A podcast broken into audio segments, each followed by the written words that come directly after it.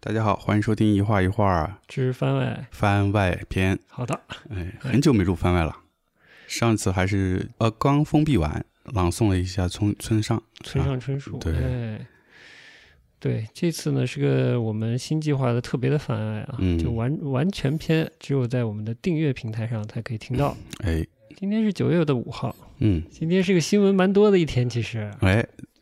我们番外嘛，放松一点，可以先扯扯两句蛋。 哎可以可以， 呀，我刚才忘记查了，什么？反正是四川省地震了，对，对吧？嗯啊，等等，哎，今天名字还没起，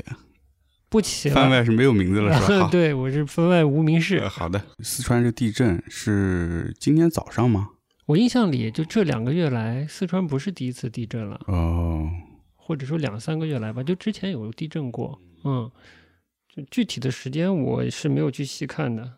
我是中午看到这个消息，嗯，然后就给我们四川的朋友们嗯慰，问了一下。呃，何如何如呃，反正大家都有点嗯、呃、受到惊吓吧，啊，真的对，但是还是呃都还比较安全吧。还是一个小时内发生了七次二点八级以上的地震，所以今年成都的朋友也挺不幸的，对啊，我想说你你的朋友在四川，估计差不多都在成都吧，都在成都啊，嗯嗯就是我们上次去呃陈姆斯丹玩的时 候，哎哎啊我哎晓得了，热情接待我们的那几位，哎呀嗯，好的。是，总觉得这段时间呢，虽然嗯我们这个上海的大风结束了，嗯我们也放出来了， 呃乙嘎呢，我们又要开始准备装修我们的空间，对吧？对的做一些小的改造，是，屋子以一个从来没见过的混乱，或者说有序的混乱的方式吧，所有东西堆在一起哈，嗯空出了一个空间，是，准备装。就是好像我们要迎来一个小小的新的开始似的，嗯但是我觉得大环境呢， 它呢好像还有一些延续性呢。嗯，啊，对，觉不觉得？觉得嗯，就感觉这里有一个呃时差一样的感觉，哦呃就是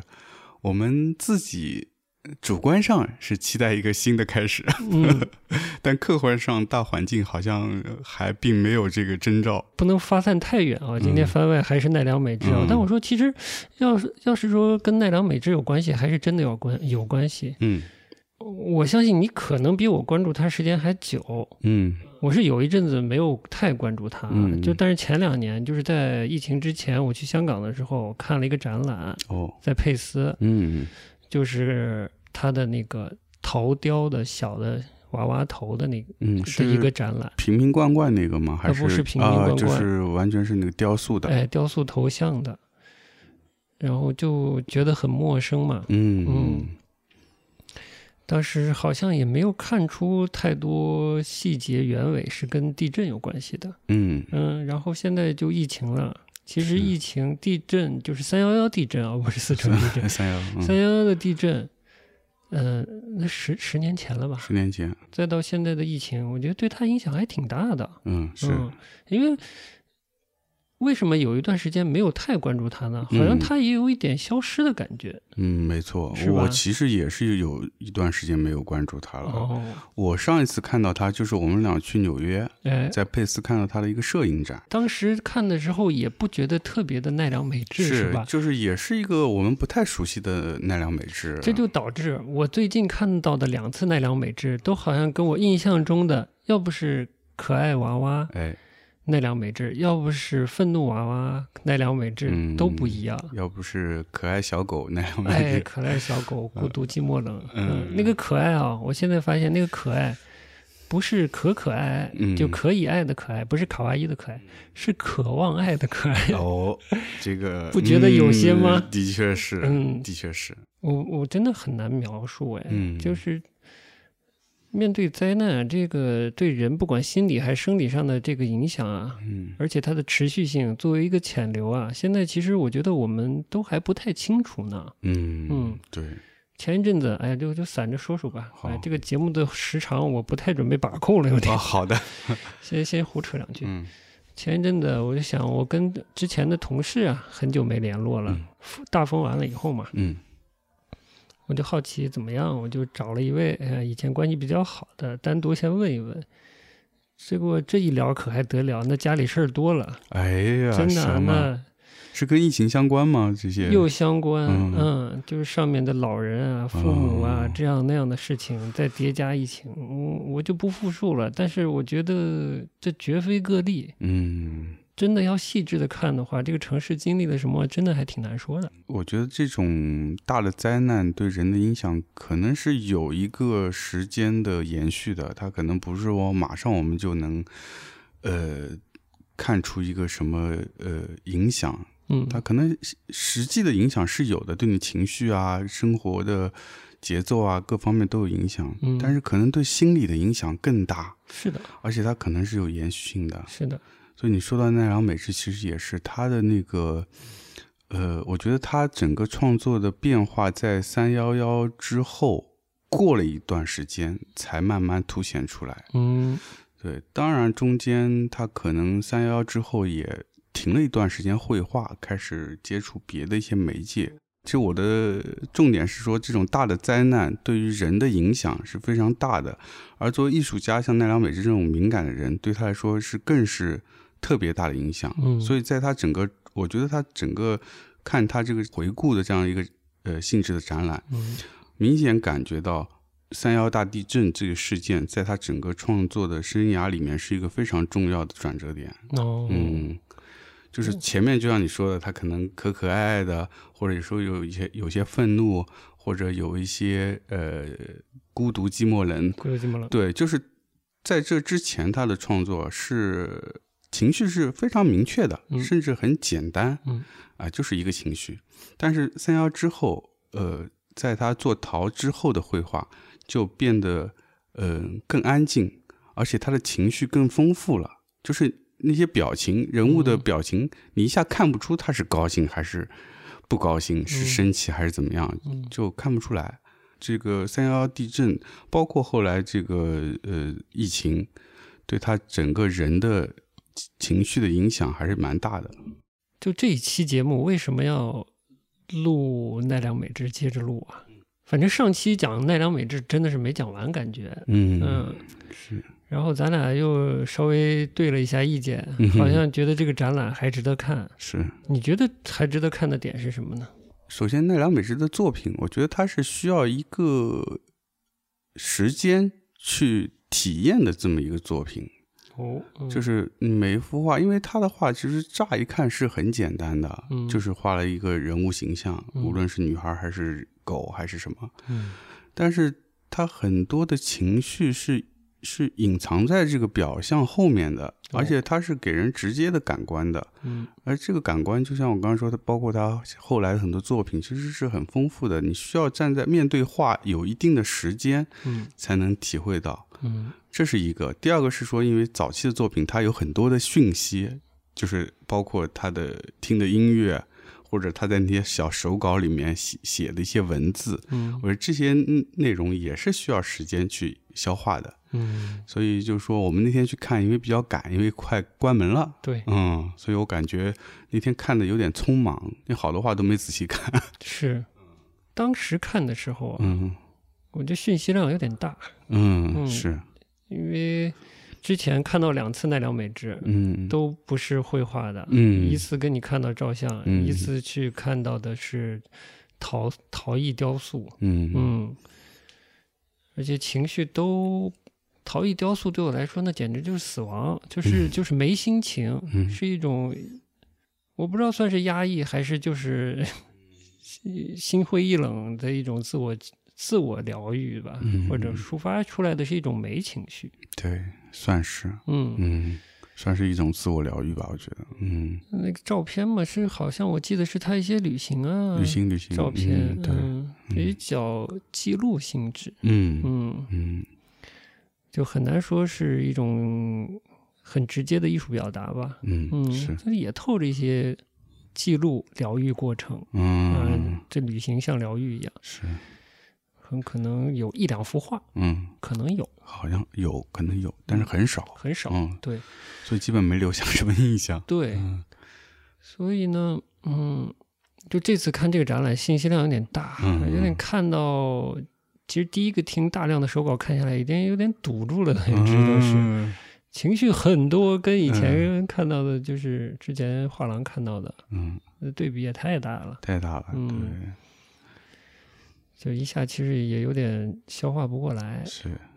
然后我又觉得，我想他是现在这个时代最重要的艺术家之一，对吧？嗯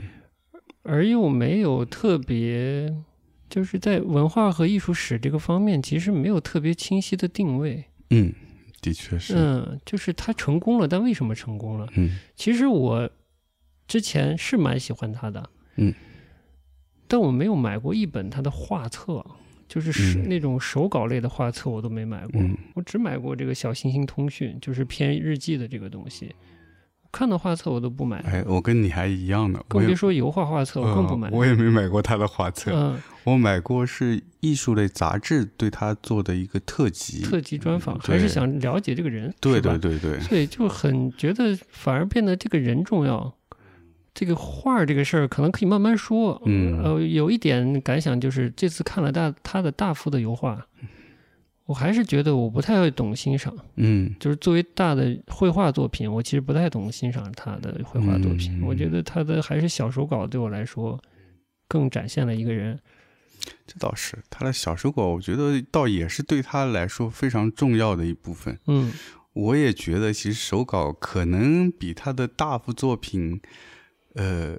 对他这个艺术家来说更重要。所以对这个他作为一个艺术家的定位和就是到底是什么，我嗯还是挺好奇的。当然也有一些自己的想法，嗯，在最近做做功课啊，又重新看了看这个书之余，有一些想法。嗯我不知道你关心奈良美智是不是嗯，也有些时间了？之前我最早知道奈良美智是零三年吧，刚到德国大概大半年。嗯啊，那会儿刚去，其实对于整个德国的这种艺术环境啊什么也不太了解，嗯只是去过，刚到德国三个月就去看了卡塞尔文献展， 嗯，当时但是当时是懵的，肯定是懵 的，因为完全懵的，这跟国内看到的东西都不一样，嗯不知道怎么看，你知道吗？ 当时在读语言，语言学校有呃各个国家的同学嘛，当嗯，时就有日本的同学携带了一包明信片。然后呢？是他自己在日本的时候收集的，嗯，然后我就在里面看看看，哎，我看哎有张画挺可爱的啊，画了一个小娃娃，嗯一面是他的作品，就是奈良美智的小娃娃的作品，然后另外一面呢是他的工作室，他在德国时候的工作室的照片，嗯然后我觉得那工作室也挺棒的。呃，就是特别是那种美术生向往的那种工作室的感感觉，哦呃，小小的，然后里面摆了很多自己收集的小东西，然后有个大天窗，嗯呃，光线也很美，嗯嗯，哎，当时就觉得，哎，这艺术家是谁啊？你那同学是学艺术的吗？不是，这就很奇妙。我后来才理解了，因为奈良是零二零零一年回的日本，对，然后好像是零一年还是零二年，就在横滨美术馆做了他的第一次大型的个展，就是那个忘记我，我不介意是吧？对对对，嗯就是那个展，所以通过那个展，奈良其实是在日本打开了知名度，嗯让他在日本变成了一个家喻户晓的呃艺术明星了。他已经覆盖的不只是喜欢艺术的人群了，他已经是更大众的人群了。对我来说，当时的给我的新鲜感是说，在国内学的艺术的时候的看到的艺术家也好，看到的一些作品，无论是呃古典的，还是现代的，还是国内当代的作品的那个感觉，和看到奈良的那感觉是不一样的，因为奈良的那个画的作品，它感觉不像是我们国内学习的正统的艺术的这么一个方向，它更像插画。但你也不知道他是个纯艺的艺术家吧？卡片上有写他的那是是个展，是画廊的个展。哦哦哦，我本来以为呢，这个奈良美智对于你来说呢，因为有一些关键词的契合，比如说嗯德国，对吧？嗯他在德国待了十年往上，然后呢，日本人，嗯你也是一个日本背景比较强烈嗯的呃播客艺术家啊，对，播客艺术家，对对的，呃，你说这些关联性，是我离开德国回到国内以后，才慢慢就是感觉更有更亲近的那个感觉了。嗯对，因为那会儿在德国时候没有看过他的作品嘛，所以也不，而且也不知道他在德国生活过。就是这都是一个后知后觉、重新去挖掘的一个是人。是反正是你到德国他已经走了嘛，走了，但你的开始确实比较美术生，嗯，就是，你发现了一个艺术家嗯嗯画的比较插画，嗯，呃，又击穿了你对艺术的那个嗯体制内想象了，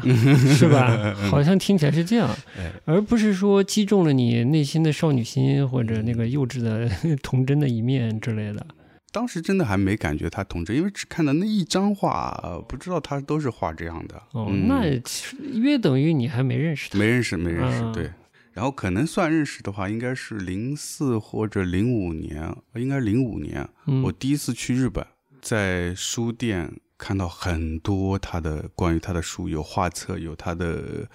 呃那种日记、访谈日集记、，访谈，嗯包括手稿集，嗯呃，各种各样的，嗯就是各种这种我们所谓的独立书店，嗯，到这种大型的连锁书店，连锁书哎、店，都有它的这个一一个像小的专柜一样的啊、呃一个一个嗯小 booth 专门放他东西。 OK，我当时到了以后，我才意识到原来他在日本已经这么有名了。然后通过在那个杂志上看了一些他的介绍访谈，才知道哦，原来很多经历跟我很有相关的地方嘛，就引起了我兴趣。所以我的兴趣点可能是从那个时候开始的。零五零六年对终于就是接触到他的出版物了。出版物了，对对对，嗯所以但是也不是通过他的原作嗯 接触到这个艺术家的，我觉得反而没打折，嗯，但其实这是我一个问号，就是有没有打折？不真的看奈良美智的真迹，会不会影响你认识奈良美智作为一个艺术家？我觉得这是一嗯个挺大的问题这个来的，嗯这个是个好问题，是个好问题 吧对？，但我们还是从小点儿聊吧。嗯就是前两天呢，呃，哦，对了，先给大家一个这个提示啊，这期节目有可能我们就从奈良美智一路就聊到这个艺术的 死亡，艺术在纽约的哎死亡、啊， 这个艺术革命在纽约的死是亡。大家做好心理准备啊，艺术界第一喷 子、哎、，A.K. 艺术界尼采啊，我有名字了，哎呦有名字了哎好的，对的， 哎哎呀呦， 可以的，有关联的，嗯对吧？也是德国的， 在德国，抖一次嘛，对吧？抖一次，哆啦 A 梦呢还。